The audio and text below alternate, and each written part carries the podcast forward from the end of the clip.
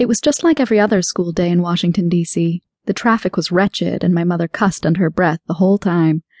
After she'd dropped me and my neighbors, Branch and Brooks, off for seventh grade, we walked inside and went to our lockers. I felt a little weird being around them after experimenting with French kissing with both of them the night before. It wasn't like it was a big deal. We'd spent every day together since we were infants. Our parents being friends made it all the worse by basically forcing us to do everything together all the time, even when we didn't want to. Branch, being older than his brother by nearly four minutes, was the one who came up with the idea to begin with. It was always the understanding that he was in charge of our friend circle, even though Brooks and I were usually the ones enjoying hanging out and not worrying what the others thought of us. He said we were 12 and needed to know how to do it so that when it happened for real, we'd be prepared. Even at my young age, I wasn't stupid. Branch always had ulterior motives, and it was his way of admitting that he wanted me to be his first. I told him that I would only agree to it if we included Brooks. So the three of us pinky promised and went out into the treehouse to test our abilities, hoping that we wouldn't get caught by any of our parents. It was kind of funny because, even though it had been Branch's idea, Brooks ended up going first. Branch used the excuse that Brooks would need the most practice, but we both knew it was for the simple fact that he was scared. The only time Branch let his twin do anything first was when he was afraid of doing it himself. Brooks was always Branch's guinea pig, and I hated that about him. So there we were, me and Brooks, slowly moving in toward each other with our lips parted.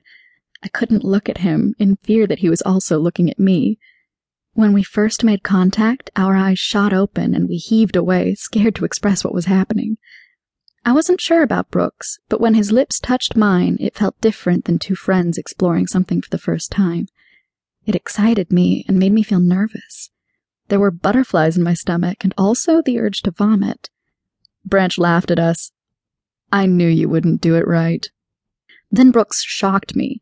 He moved forward with an annoyed expression on his face. Come on, Kat. Let's try it again. I leaned forward and felt his soft lips touching mine. We held them together, and then, at the same moment, we touched tongues. I had to admit that a tiny sensation went from my lips through each of my fingertips. The feelings were back in my stomach, and I liked it so much that I didn't want to stop. Even though we'd promised to never tell anyone, I felt privileged. I knew that all the girls would be envious on account of the boys being so handsome. Not only was I getting to kiss Brooks, but I was also going to do it with Branch, too. Brooks and I separated and smiled at each other briefly before Branch shoved him aside and leaned in for his turn. Let me show you both how it's done, to be honest, they both kissed similar, as if they'd read how to do it and practiced on their hands at the same time. An hour later, we were back to playing Spotlight in the backyard like we did on most fall nights. One thing was different, though. While Branch went running to the door the moment his mother announced that dinner was ready, his brother didn't follow him. When I started to head next door to my yard, I felt someone grab my hand.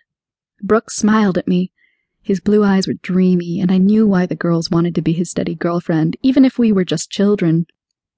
Thanks for being my first kiss, Kat. I loved when he called me that. It was his special name for me. I could feel the blood rushing to my cheeks. Thanks for being mine, Brooks. I twisted my body from side to side out of being nervous. It was so weird.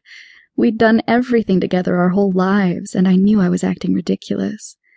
He looked down at the ground and kicked some rocks. So, can we try it one more time? Just so we'll be sure we got it right? I shrugged and leaned in to do it again, all the while celebrating it silently in my mind. We didn't hold hands or touch each other like a couple that was going out would do. Instead, we stood with our bodies apart and just leaned in. This kiss lasted longer. We kept moving our tongues around until his mother called out his name again. He pulled away, gaping at me. I gotta go. Okay, I'll see you tomorrow. Bye, Kat. I didn't wait for him to turn around to see if he even did. Instead, I went running towards the gate that connected our yards.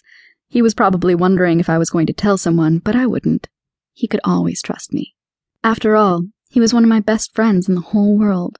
He'd never be cruel to me or say I was horrible, and I also knew he'd forever keep it a secret between us. Branch was the one that liked to brag. He would be the one that I fretted about.